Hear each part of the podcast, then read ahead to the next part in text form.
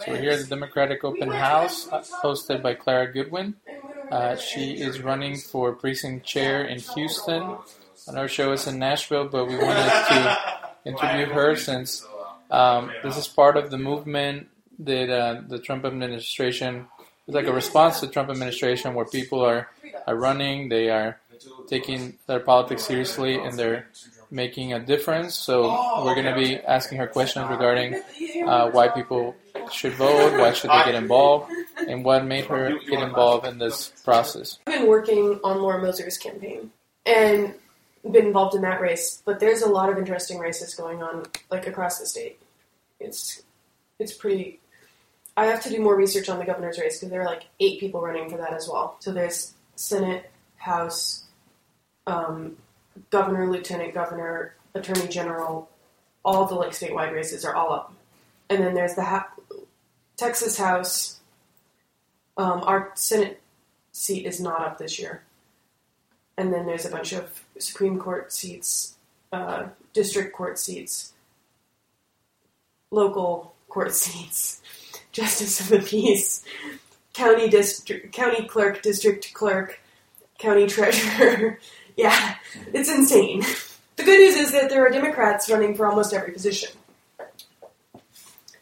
which has not been the case. When you go vote, and there's all these old people that, uh, not to offend anybody, and they're like, make sure that your papers are, make sure that you got your card and stuff like that. Are those the precinct chairs, or are they just volunteer?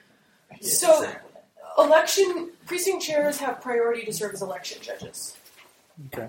So the precinct chair is is the first person who's offered the position of election judge for their precinct. That's who those people are, the election judges. And then they don't have to serve as election judge. So if they don't serve, then someone else can serve. And how did they pick? Because like when I voted for the primary in Tennessee, it's at a church and everybody's Republican, and then you walk in and you say Democrat or Green Party or whatever, and you feel like uh, intimidated.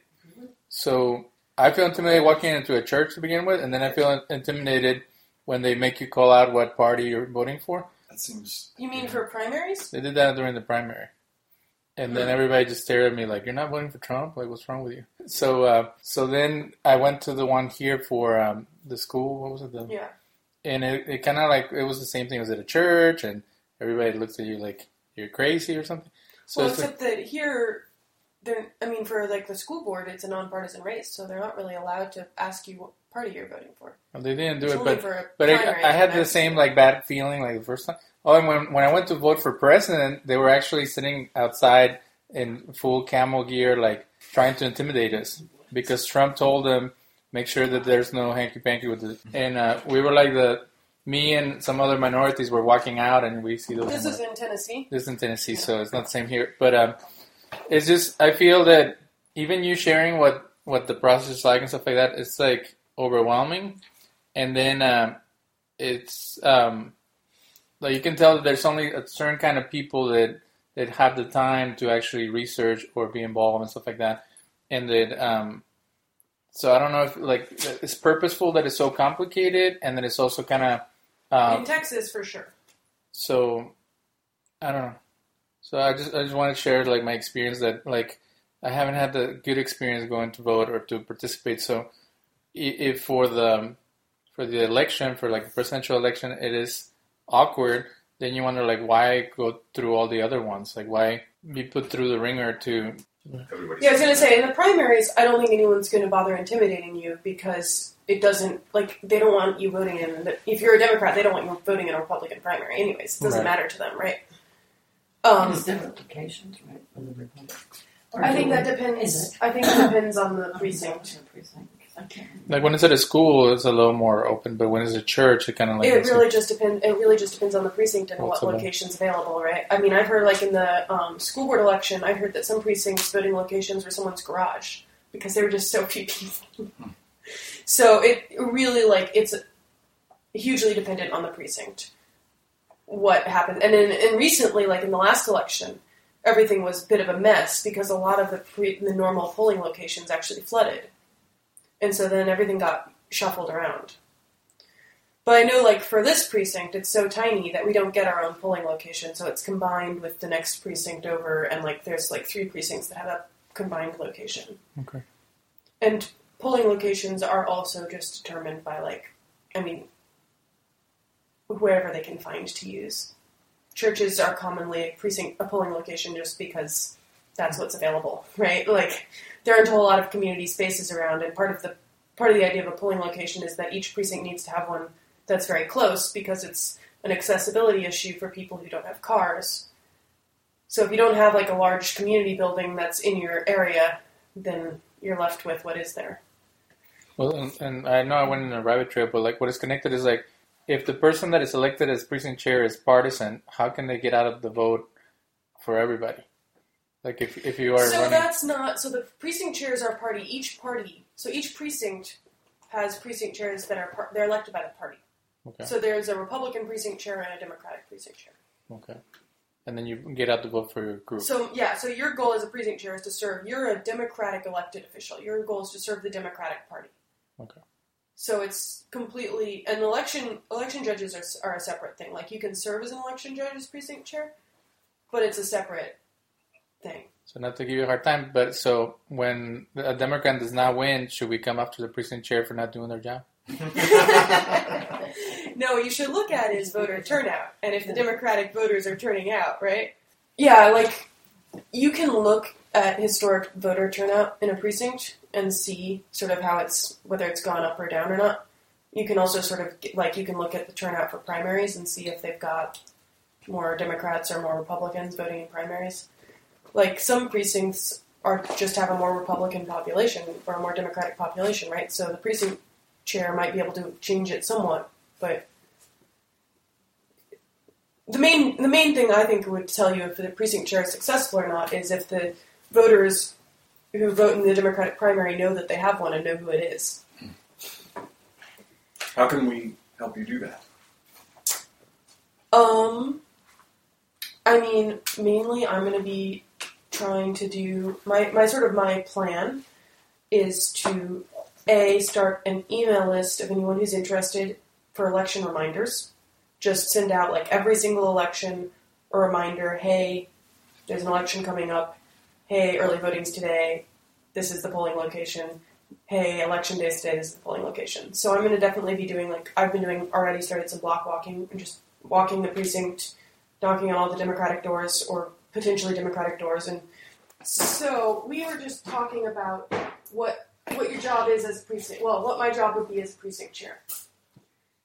So basically, there's the Democratic Party, the, like the National Democratic Party, but then also the Texas Democratic Party maintain a uh, database that's called the Voter Activation Network. Yeah. But I, so what I did because this is a very small precinct, I figured I could get pretty good reach. So I looked not only at people who voted in Democratic primaries, but also at everyone who there's like I guess the Blue Lab scores are sort of. I'm not entirely sure how they calculate them. I think it's based on like, you know, socioeconomic status and gender and all these sort of trends that they're making educated guesses about. They probably also look at your political donations if you've made any, and it sort of guesses who's going to be a Democrat and tells you they've got like a 50% chance of being a Democrat or a 75% chance.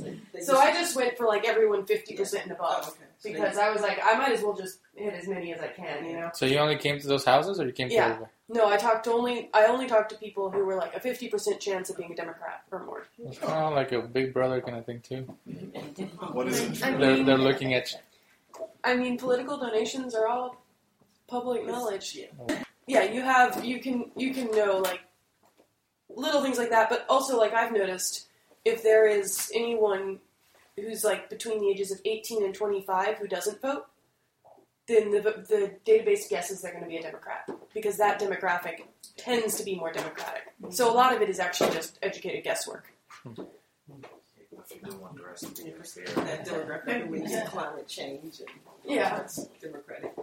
So I've had like I've been walking for other candidates, and um, some of the walks I've been doing have been up in like River Oaks area, and it's very interesting because a lot of the times the person on your walk sheet is going to be like a 19 year old or a 22 year old or something who's got zero never voted, but they know you know the parents aren't on there because they're Republican voters. so there's a lot of weird, awkward conversations I've had at doors with parents where I'm like, "Hi, I was coming by to speak with your." You know, your daughter or your son, and they're like, "Oh, they're at college. Why do you want to talk to my daughter or my son?" And I'm like, um, I'm campaigning for a Democratic candidate. And they're like, wait, my, my kid's not a Democrat. And you're like, sorry. I'm just guessing they might be. You like, like I this didn't know what street, I think is pretty, it's pretty mixed. It's. I'd, I'd say it's probably 50-50. No, okay. I mean, I think that there are more people who just don't vote in this neighborhood than there are people who are one or the other strongly. I didn't have a whole lot of people on any of my walk sheets who were like super strong, like vote every election, vote every primary. Not a lot of folks.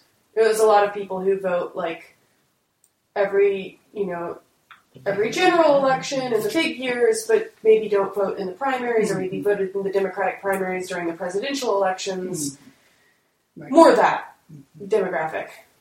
And it's a lot of, I mean, knocking on doors. I've got, I, I've run into people from all over.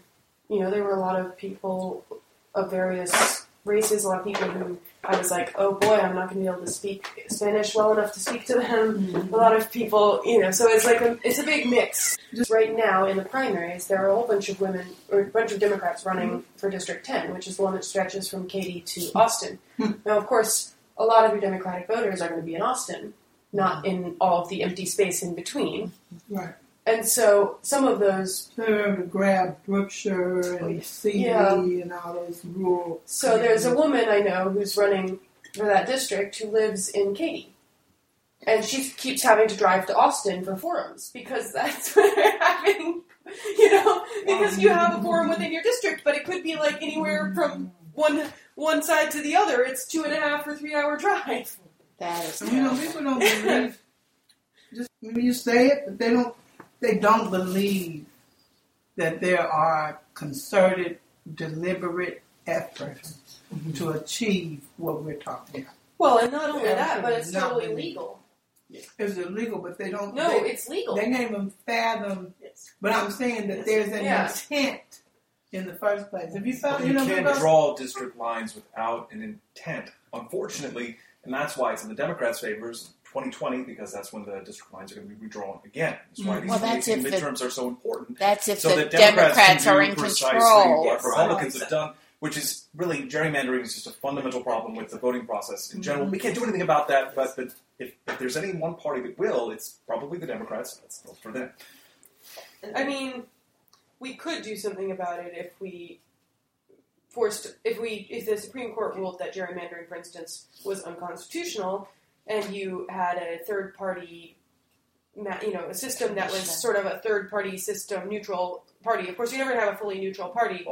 But there's been actually so a friend of mine is a is a math major. He just started doing his postdoc at Tufts, and there's a couple of mathematicians, at least one woman at Tufts, who's been very involved in the issue of gerrymandering from the point of view of mathematics, because she's basically arguing that we now have the um, mathematical and computer programming capability to actually create programs that can draw district lines more fairly. Hmm, okay.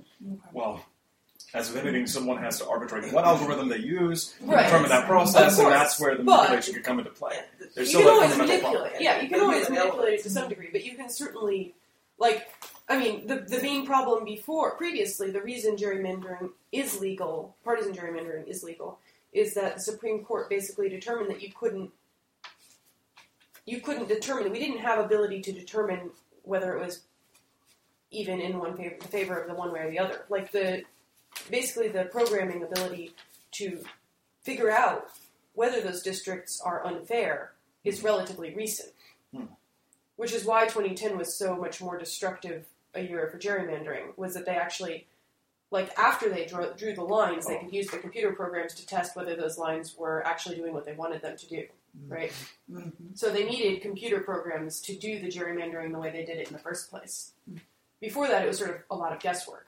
Mm-hmm. Now they actually can like use algorithms to determine whether it's doing what they want. Right. And so the hope is that the Supreme Court case that they're going to be hearing soon will determine that they now actually have the ability to determine whether partisan gerrymandering has in fact occurred. Right? Like the argument was sort of, well, we can't tell if they've gerrymandered it or not. It's all random guesswork, so we can't legislate it. And now mm-hmm. they're thinking, well, we can tell now. Yeah. So it'll be interesting to see how that how that plays. Yeah, and it's of course going to be ending up all left to our lovely swing justice because that's the Supreme Court now. But Oh yeah. yeah, it's going to be so it'll be interesting to see what Anthony Kennedy decides for our country.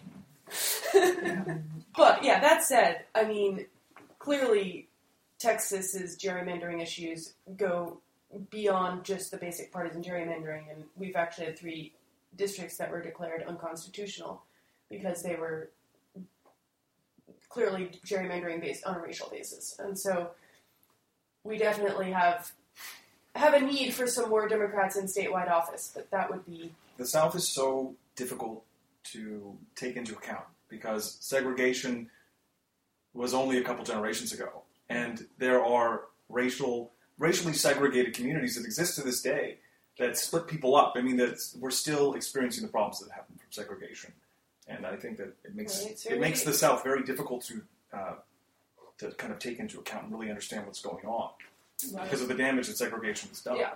This week's show, we have a special guest, Clara Goodwin. She's running for precinct chair in uh, an area of Houston that, uh, that I'm familiar with. And the reason we have her on the show is because uh, after all the stuff going on with the, the presidential election, a lot of us young people feel kind of disheartened. And to find out that uh, a young lady is, is uh, getting involved, being an activist, and running for uh, some type of political position, it gives me hope to hear that um, there might still be a way to turn the the tide and to uh, create a better uh, political system. Uh, so, can you tell us a little bit about your background and your past involvement in politics? Uh, so my background is actually not very political at all. I was raised in a family of musicians and artists. Um, I went to school for theater and music history, but um, at the same time, you know, I was always pretty aware of what was going on. I had a political junkie for a father, and my brother is also an avid New York Times reader. So I grew up with you know political dis- discussions taking place at the breakfast table on a pretty regular basis. I learned my way around how the government works pretty thoroughly just from, you know, reading the paper in the morning as a family and talking about stuff. Um, but I never really followed it that closely myself. I mean, I kind of, you know, waited waited to hear what the distillation of the news from my father. Um, and when I graduated and found that I had time to think about something other than all the work I was doing, I uh, sort of started you know, it was right in the middle of the election, the presidential election, so I was like pretty interested in watching all the presidential debates and hearing uh, a strong woman stand up and speak and have a, an audience that way. I was really it kind of blew me away that despite being in a profession that's very male dominated and doesn't have a lot of women, and despite you know thinking of myself as a feminist and breaking barriers and that on that front. I didn't really. It never really occurred to me to that politics was a thing that I could do because I had no examples of strong women in politics. They were very high profile. Like when I was a kid, the most high profile woman in politics was Sarah Palin, and she didn't make that look very good. So I, I just realized watching Hillary Clinton win the nomination and watching her speech and all was was a big awakening for me to think, wow, like we really don't have a lot of women in positions of power in this country. It's really true. Like this is this feels so weird to me that it was it was just a bit of an eye opening moment. And so I guess after that, I felt like I really wanted to get involved. And before the election, I was trying to figure out how to volunteer and how to do stuff, and it was not as easy as one would think. I mean, I spent a lot of time trying to figure out how to volunteer for Hillary Clinton, and it just seemed like it was really not very easy thing to do. It wasn't really laid out well. It wasn't a clear place to go to or a way to get involved, and I was a little bit demoralizing. And I just ended up feeling kind of like, wow, this is not really set up for people to be able to get involved, and not set up for people to my age, especially, to have a voice in the political system. Um, but you know, after the election, I think a lot of other people maybe felt the same, and we all got together, and there was a group that started on Facebook uh, in Houston.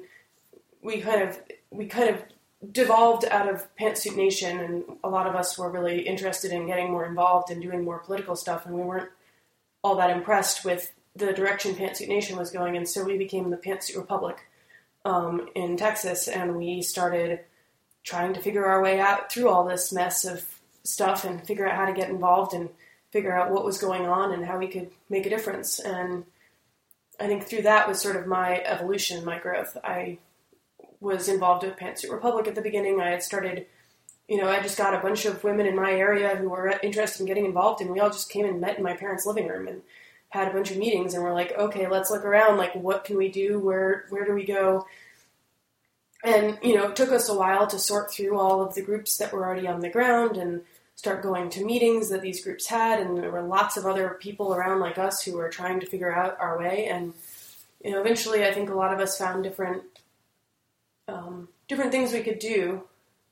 But I I met a lot of really interesting people who started becoming leaders in different groups through that and you know what I really what I learned from all the different presentations that I went to and talking to the people who were political activists before or the the people who'd already been doing the work was that really the main thing that we need to be doing to make a difference is to be talking to people and getting them to vote. I mean, everything, especially in Texas, everything comes down to the fact that we don't vote. Um, we have the numbers in this state to be a blue state. And we're not a blue state, we're not a red state, we're a non voting state. We just don't. And so I was like, all right, well, how do we get people to vote? And you know, especially when you're new, you always want, you're always looking for that magic bullet. You're like, okay, there's got to be a way to do this quickly and easily, and we can just like get a bunch of people together in a room and tell them to go vote, and they'll go do it. And you always are you're looking for that thing and you think oh there's like it's gonna it's gonna happen. It's, it's so easy. Everyone's excited. Everyone's worried. It's really you know it's this very big exciting feeling and gradually you start to realize over time that there's no magic bullet. The way you get people to vote is you go out every week or every day or whatever time you can allow and you go out and you knock on doors and you tell them there's an election happening and you go out and you knock on doors and you register people to vote. And then you go back and you talk to them and you remind them that there's an election. And then you go back a second time and you talk to them again and you remind them there's an election and it's next week.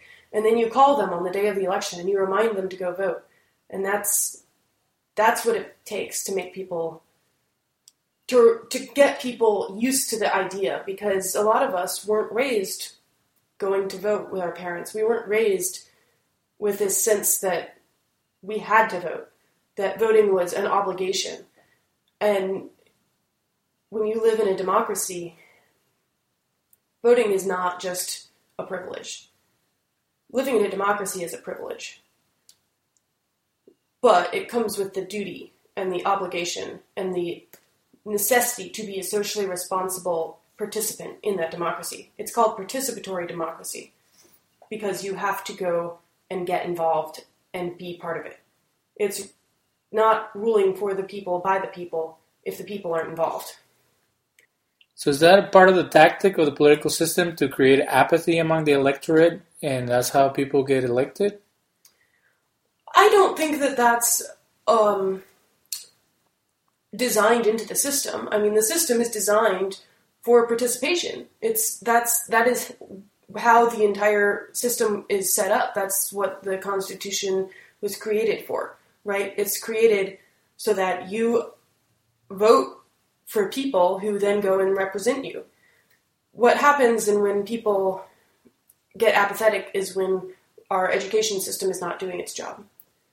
Um, if we don't teach in school, if we don't teach the basics of the government and how it works, if we don't teach people what the three branches of government do, what their jobs are, why it's important to go vote, why it is that, you know, there is a system of checks and balances and how those checks and balances work, and how one of those checks and balances is us as voters saying, hey, we don't like what you're doing, we're going to vote you out of office.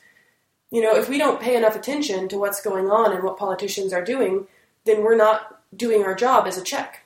on their power. A politician can only serve if we let them.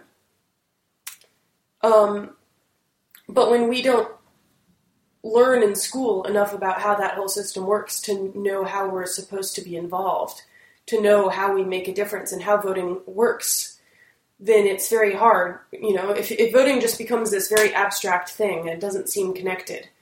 Um, so really, I think a lot of this comes back to a failure of our public schools. But um, I would contend with that because I took um, two classes of political science, um, one in, in high school and one in college. And what was going on around that time was that a lot of uh, the similar things that are happening right now, whereas everything's not only politicized, but it is um, like a binary system where it's like you're either um, with the liberals or with the conservatives, and everybody else who is moderate or who has their own opinion gets um, dismissed and kind of ignored. And then the way that it's also portrayed is that it's a, a, a game of the rich people. That just like the original um, founding fathers of this nation were the businessmen and the, the powerful attorneys and judges, that they're pretty much uh, manipulating the system to fit their, their purposes. So uh, a lowly person who goes and votes um, is already um, demoralized before they even get there because they, they want to pull you on every side. So when you say that uh, if you educate people about the importance of their vote, maybe things would be different. But there are times where we see that our vote doesn't really count, especially when the media says, well, it's a red state or it's a blue state. And like they already um, told you who won without you even uh, getting involved. Is that is that some form of like um, subconscious manipulation that happens, or is is that like a very simplified way of of teaching people about politics, and that's why the message gets lost? Well, I'd say a number of things. Um, start with our education system as a whole has a tendency to view things in binary. Um, binaries are nice and simple and easy, and when you have an education system that is, I mean, it has evolved over time, and our, our systems in general, you have to remember that our country was founded as 13 small colonies. Um, at the time, there wasn't, there was probably not even like very far reaching newspapers, let alone radio, TV, anything like that. So, really, at the time it was founded, and the sort of concept for the founding fathers was that when you were electing someone, it was someone you knew personally. It was someone from your community. It was a community leader. It was someone you saw at church. It was someone who, you know, you knew what they were doing. You knew who their family was. You knew how how they earned their money. Like all of that was known because it was a very small scale, and we haven't changed our system all that much to accommodate the size and scale it has grown to. So yeah, our our democracy is an experiment there are a lot of democracies out there now, and, and republics and various kinds of, you know, different mixed structures that probably work a lot better because they learned from our mistakes. But when you're the very first one, when you're the experiment, um, yeah, there are going to be some problems, and you're going to have to fix some stuff as you go along. And ultimately, we've we've changed some things and we've fixed some things, um, but there's there's stuff that's still not set up in the best way possible. So, for instance, your discussion of this binary, I mean, we have a two party system. And as much as we might want to think that it would be nice to have multiple parties, the way it's it's set up, that's just not going to happen because we have winner take all by the states rather than it being we don't have a, an ability to form coalitions. I mean, multiple party systems have to still form coalitions with each other. The groups, the various parties have to form coalitions with each other to form a majority to get stuff done it forces them to work collaboratively across party lines. It doesn't allow for such the parties to diverge so far to the fringes because then they won't be able to get people to work with them. Our system is not set up that way, um, and we would have to change a lot to make it set up that way. That's not to say it's impossible to have a less partisan and more collaborative approach, but then you have to get into some of the other um, complications. So I think some of our problems, I mean, the there's sort of a compounding effect. As I'd say is that No, I mean our our system is not functioning as well as it could. It is it is a machine that could use some repair, um, and some of that's going to have to come from the judicial system that's not been checking politicians' power the way it should, and some of that needs to come from us just understanding that our our country has changed enough that we need to catch up with with the political system that we're using. So I think some of the major issues at the moment that are causing such a partisan divide between the parties is clearly gerrymandering and the Citizens United decision. Um, gerrymandering is a problem because what happens in a state like Texas is that even even if the Republican Party only has a very small majority, it allows them to control how the district lines are drawn. Then they control they draw the district lines in a way that benefits their party and you have a bunch of districts that are suddenly very, very safely Republican. So when that happens, that's how the party gets further and further to the left, to the right, or to the left, because then the Tea Party did was took advantage of all these very safely Republican districts where they knew that a Democratic candidate didn't have a chance, and they primary challenged the moderate Republicans with very, very far right Republicans. So that's sort of how we've been moving in this direction: is that gerrymandering has become more and more of a common thing as we've had more advanced computer programs and ability to make sure that we're really doing it well. Um, and because of, you know, sort of the politics of urban rural divide and because of the numbers in various states, a lot of states had slight majority Republican governments that then controlled that that districting process. So that's that's part of the problem. Um, and then the other part of the problem was the Citizens United decision, which basically allowed very, very rich corporations and companies to buy elections. Um, when you allow a corporation, which has the only interest of a corporation is to make money for itself and to do well for itself. So everything that a corporation does is going to be in its own financial best interests. Um, unlike a person, a corporation doesn't necessarily have a personal moral compass. And it doesn't have individual responsibility because it has group decision making process.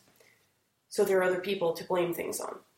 However, when you allow a corporation like that to donate to elections as a person and to have free speech rights as a person, then you start having a problem. Then you start having politicians who not even even if they don't mean to be corrupt, they somehow owe a lot to this corporate interest because the corporate interest has spent a lot of money to get them elected and then they have to run again so they have to be reelected so they need more money. And so it, it creates this whole problem. Um, people like to villainize pacs i don't think we should villainize political action committees i think that the problem is not that at all the problem is allowing a corporation to be a person and allowing a super PAC or a large group of various different corporate interests to get together and buy basically buy elections. Um, that that becomes very problematic. So yeah, if you don't have checks on how much money can be being spent, if you don't have good campaign finance laws, and you don't make sure that district lines are drawn in a way and the system is drawn is set up in a way that votes are actually representational and that just you know representatives actually have some have to answer to their constituents all their constituents and not just the constituents who voted for them then you start having problems. And we've been gradually we've been moving in this direction for a long time. I mean the current crisis of partisanship has been a long time in the making and there's a lot of little pieces that have gone into pushing it further and further towards where it is today so no this isn't just some sudden thing and it's not a breakdown. It's not a, a I don't like to think of it as this us them people versus the government thing because really the government is people as well.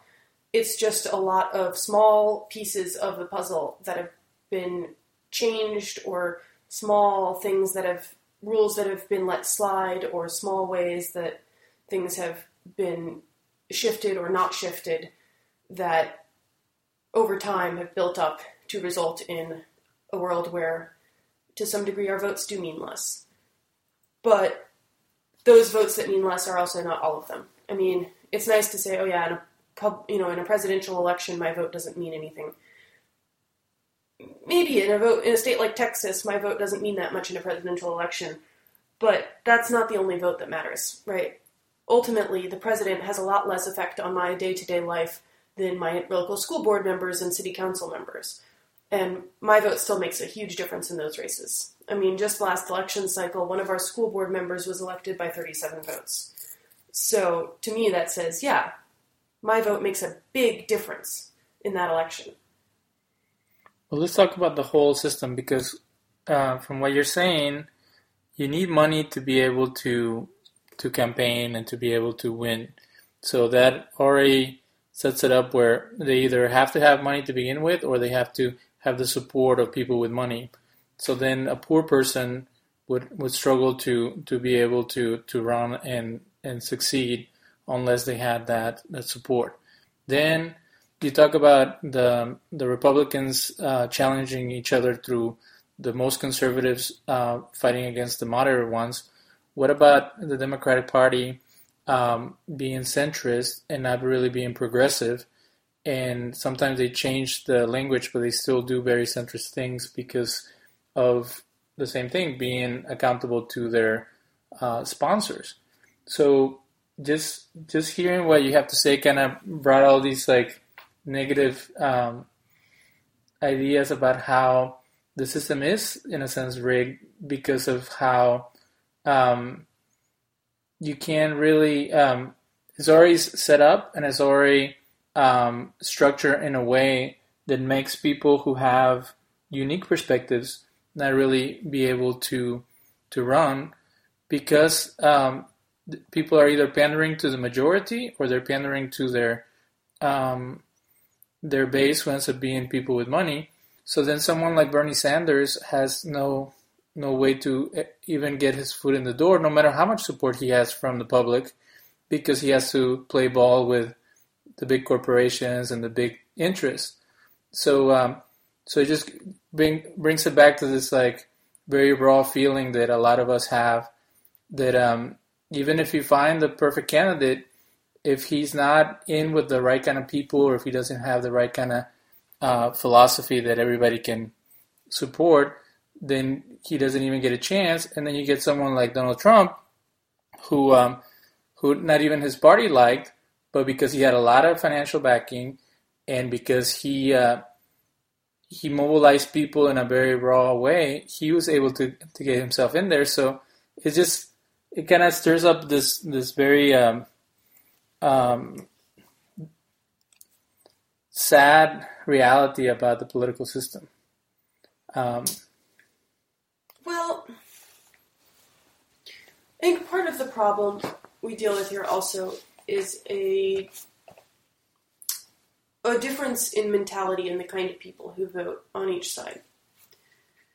On the Republican side, people tend to be willing to compromise a little more for their candidate.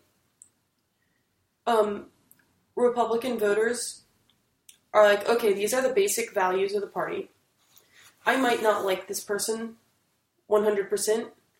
I might not fully agree with them, but they stick to the basic values of the party, right? They're very much party line voters for, to a large degree they're willing to just fall in line behind whoever the candidate is and vote, and they actually turn out and vote in elections.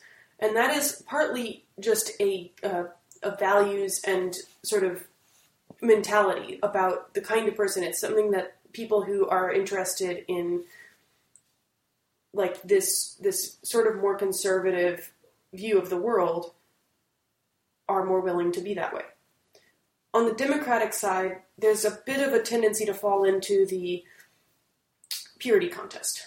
People want their candidate to be perfect. They want to fall in love with the candidate. They want to 100% believe in everything about that candidate. And somehow, if, if you are ideologically impure, if you are not, you know, 100% right on all the issues, then they lose interest or the the voter Democratic voters have a tendency to be sort of like skeptical, right? They're they're standoffish. They don't want to jump in 100% unless they agree 100% with the candidate. And that causes a problem for Democrats because we try to be the big tent party. We try to be the party that's got our arms open to people across the spectrum of beliefs and across the spectrum of sort of ideologies and ideas and thoughts, and it's very hard to be everything for everyone. So we, we sort of have set ourselves up with this problem on the Democratic side. And I think part of the reason that you see the Democratic Party, especially the leadership of the Democratic Party, seeming to always back down and not really make a strong stand is that a lot of the time they're worried to make a stand for anything because they'll piss someone off. They're trying to be everything by trying to be everything for everyone. You are never, never able to have a firm ideological stand of your own, right? So, I, I think to some degree, we as voters on the Democratic side need to be a little more flexible and a little more willing to um, just vote, even if we're not 100% in agreement with that candidate. I mean, this whole idea that I, heard a lot of people discussing after the elect, you know, before the last election, that they really couldn't stand the idea of voting for Hillary Clinton because she had some imperfections, because she had been in politics for a long time, and you know, she'd had to compromise her position on things, and she adjusted her viewpoint over her career, and she had changed a lot over her career. But for a lot of people who, especially a lot of people I heard who were supporting someone like Bernie Sanders, they couldn't reconcile themselves from his loss to vote for Hillary. And they couldn't kind of just hold their nose and vote. And I think that's that kind of attitude, that kind of lack of excitement about the party, and that kind of sort of sense that, oh, well, this candidate's flawed, so I'm not really going to go all in. It's you don't have to go all in. You don't have to love the person. You don't have to agree 100% with them. You just have to accept the reality that we do live in a two party system and that if you don't like the candidate on one side, you probably should vote for the candidate on the other, right? like, we, we kind of did set ourselves up for that problem. Um, but the problem is that it's, that is that it, you're kind of giving in to the system because I think one of the issues. No, you're not giving into the system. What you're doing is refusing to participate in the system because you don't like the system. And when you stop participating, you stop having a voice, right? You can't. You can't. If you don't vote, you can't then complain about the fact that you don't have a voice in the system because you've already uh, you've already given that up. No, and, and I and I contend that with my anarchist friends who tell me that voting is pointless and stuff like that. The issue that uh, that I think some people struggle with is um, although a lot a lot of us backed up Obama and we had high hopes for him, he ended up in some subjects being just like a Republican, like in immigration, in droning American citizens, and things like that. So then it wasn't that attractive to have someone who was going to be like a third um, term of, of Obama, and then there was other issues that that were brought up uh, with railroading, Bernie, and stuff like that. So what happens is that I, I I'm familiar with the idea that what matters is winning, and once you're in, you can change things for the better. And I think that, um, like you said, the, the Democrats or the, the, younger people are are so idealistic that um, they're not thinking in the big picture like the Republicans, where they're like, as long as we get our guy in there, then everything's gonna slowly move in our favor what what people from from a progressive perspective have is this desire for everything to automatically change for the better, and and they're keeping tabs on how things have not moved forward quick enough as compared to what it seems to me from the conservative and the Republican position is that they're happy with the status quo. Like to me, conservative means that they want to conserve things as they are, and progressives want to change things and move things forward, and they get frustrated when things don't move quick enough. What I would disagree with you there on is that actually conservatives at the moment are not happy. Conservatives don't really exist anymore. To be perfectly honest, the Republican Party is no longer the party of conservative values as we used to know it.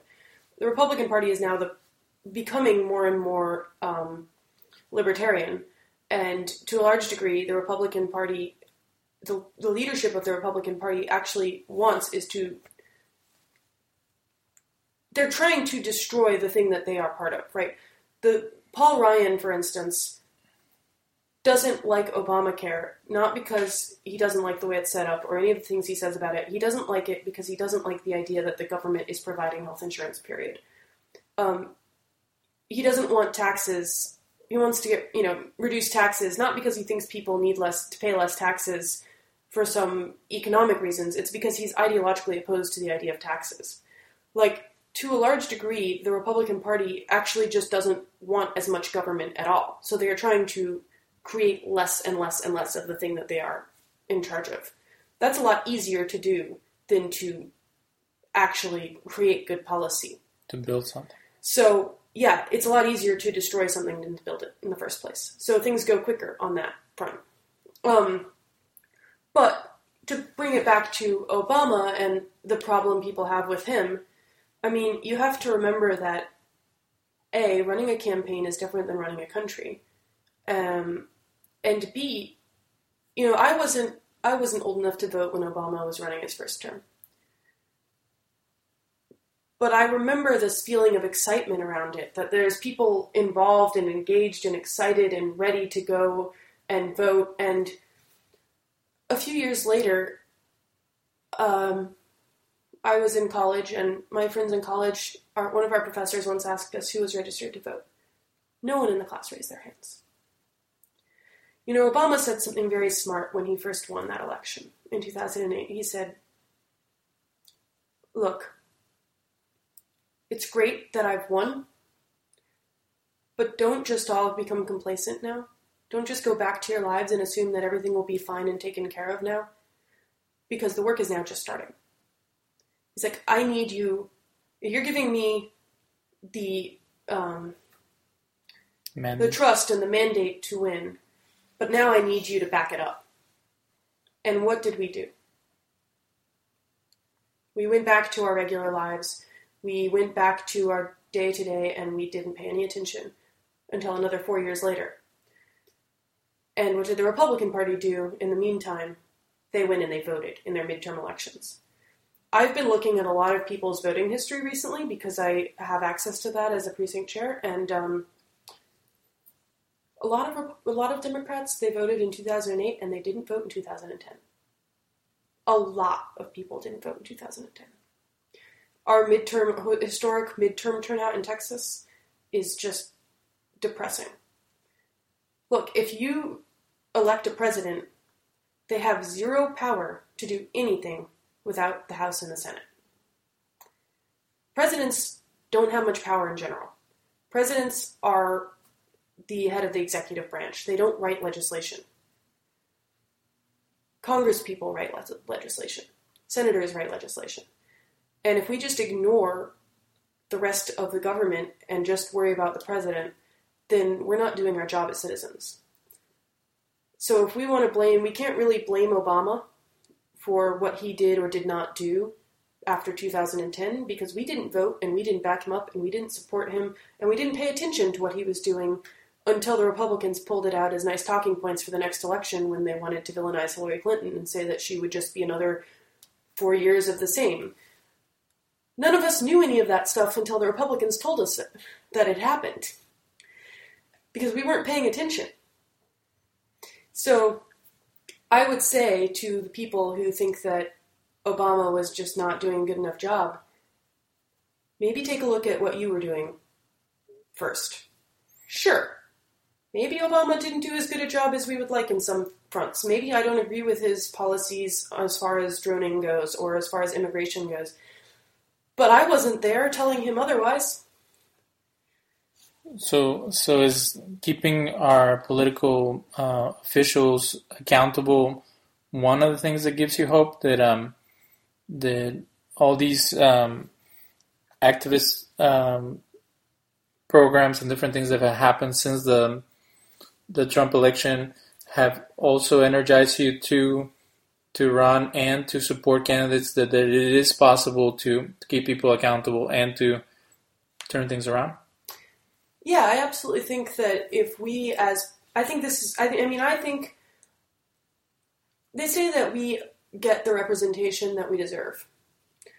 Well, maybe Trump's a bit of a wake up call to all of the people who want a government that will just take care of everything and they don't have to think about it. Right? And that's a nice idea. It would be nice if we had a government that we could just let take care of stuff and not think about it. But that's not the world we live in, right? Um, some some good examples are like in France. People joke that here people are afraid of the government and the police. In France, the government's afraid of the people. Um, the French people are known for protests. On the other hand, the French people protest for healthcare, and they've got a pretty great healthcare system, and they protest for maternity leave and paternity leave, and they get maternity leave and paternity leave to a much greater degree than we do. You know, we've got to tell the government this is what we want because, yeah, we're supposed to be the government, right? Like, it's government for the people by the people. If we want government for the people by the people, we've got to be willing to participate. Um, and and yeah, I think that it is possible to change things. I 100% think that if everyone who feels like me right now actually goes out and gets involved, if everyone who thought like I did that ultimately it's a good idea to vote and it's a good idea to be involved and it's a good idea to pay attention, but was just a little bit lazy about it. You know, I don't I don't think I voted in every midterm election that I should have been voting in. I don't think that I paid as much attention as I should have been.